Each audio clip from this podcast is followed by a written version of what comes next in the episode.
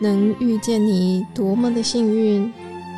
一起为生命订阅觉醒智慧，来点有温度的香与光。本节目由香光尼僧团企划制播。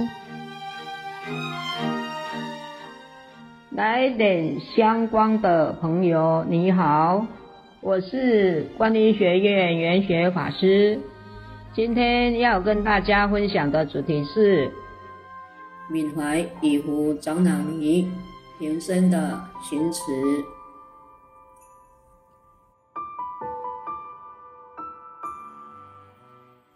某一天，有一位赖居士来海恩净寺探望乙福师父。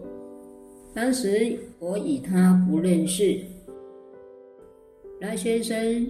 不知道我是乙福师傅的女儿，在交谈中，我问起他认识老师傅的因缘。他说：“这里还在新建大殿的时候，我是工地的工人。那时我的我身体很虚弱，精神沮丧，消极无光彩。”总觉得人生虚无缥缈无意义。乙福老师傅看到我无精打采的样子，升起恻隐之心，关心我的体力，不忍心我体力透支，时常送食物给我吃，增加我的工作力量，也时常叮咛我要去看医生。赶快把身体的病治疗好，他就对我说：“年轻人啊，要在社会上打拼，先决条件必须要有强健的身体。你要把身体照顾好，还有力气做事业、赚钱、维持家庭经济。在这里工作的那一段日子。”乙福老师父时常关怀着我，鼓励着我，安慰着我，从他流露出来的慈悲与关怀，让我看到修行人关怀众生、身体力行的身教。他的身教给我一股强而有力的生活信心，也让我寻找出一条。光明灿烂的人生大道。从那个时候开始，我就重建自己心灵的世界，不再受世间的喜怒哀乐以及爱恨情仇所迷惑了。时时反观自己的心境，修正自己的人生观。努力的突破自己思想的瓶颈，终于有了健康的身心。赖先生又说：“乙福老师傅是个很平凡、老实、少话、不炫耀自己、踏实修行者。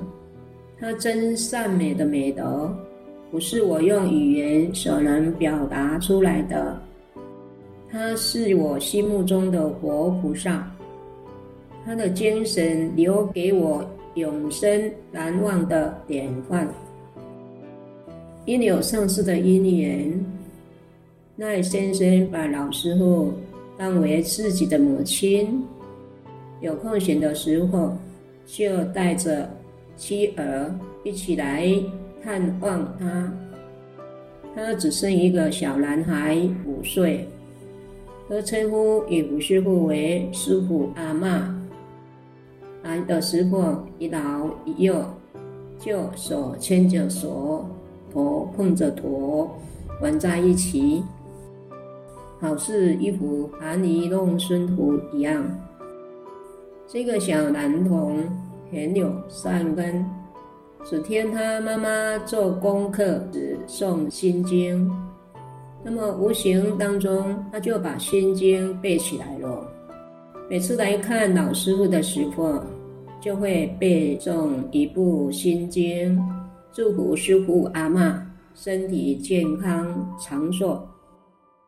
哎呀，不识日的老人也随缘度众生哦。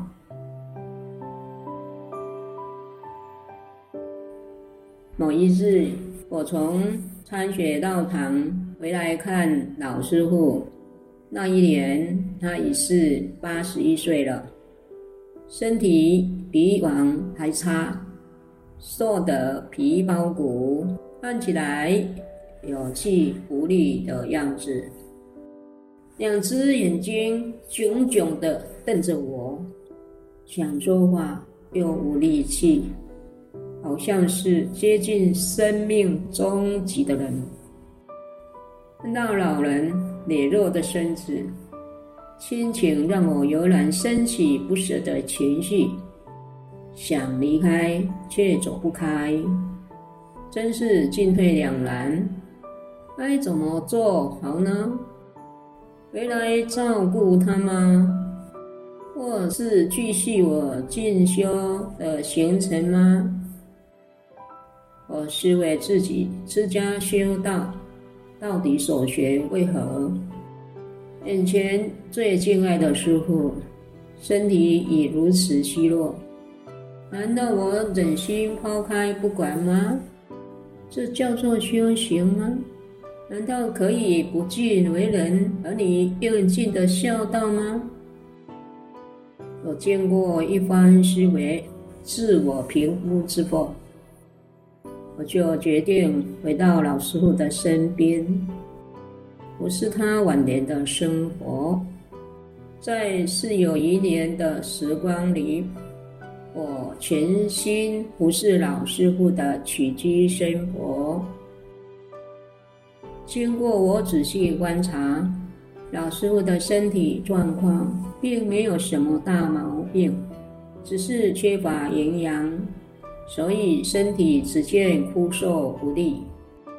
于是我就从饮食上去补充他的营养，以滋养老师的色身，同时也去注意补充他的内心法粮，时常为他说法。让他心情愉快，那怎么说呢？佛陀说：“少恼就少病。一个人之所以健康长寿，静心是很重要的关键。果真能保持一颗宁静、无忧无虑的心，时时有欢喜安乐，再加上物质的营养补给。”色身自然就能健康起来，这也就是养生的秘诀。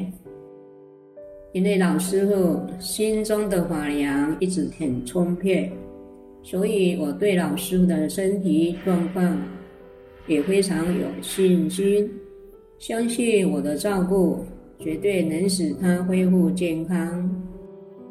活菩萨不负苦心的人。我的祈愿终于实现，老师傅恢复体力了。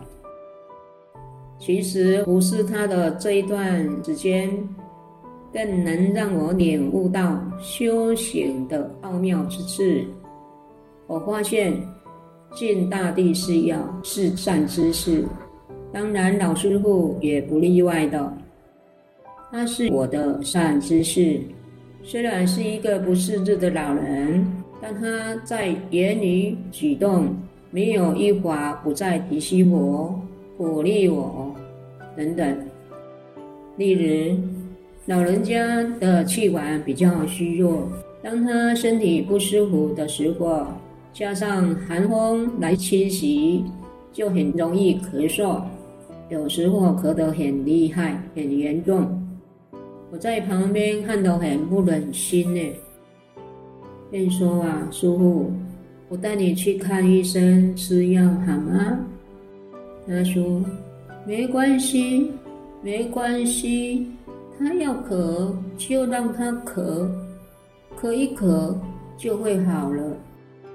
他不把病当一回事，也坚持看医生不吃药，让我感受到一个放下生死的人。连在病中也得病得自在，那既然病得自在，我真的也没有他的办法，好，我们今天讲到这里，感谢大家的收听，请期待下一集。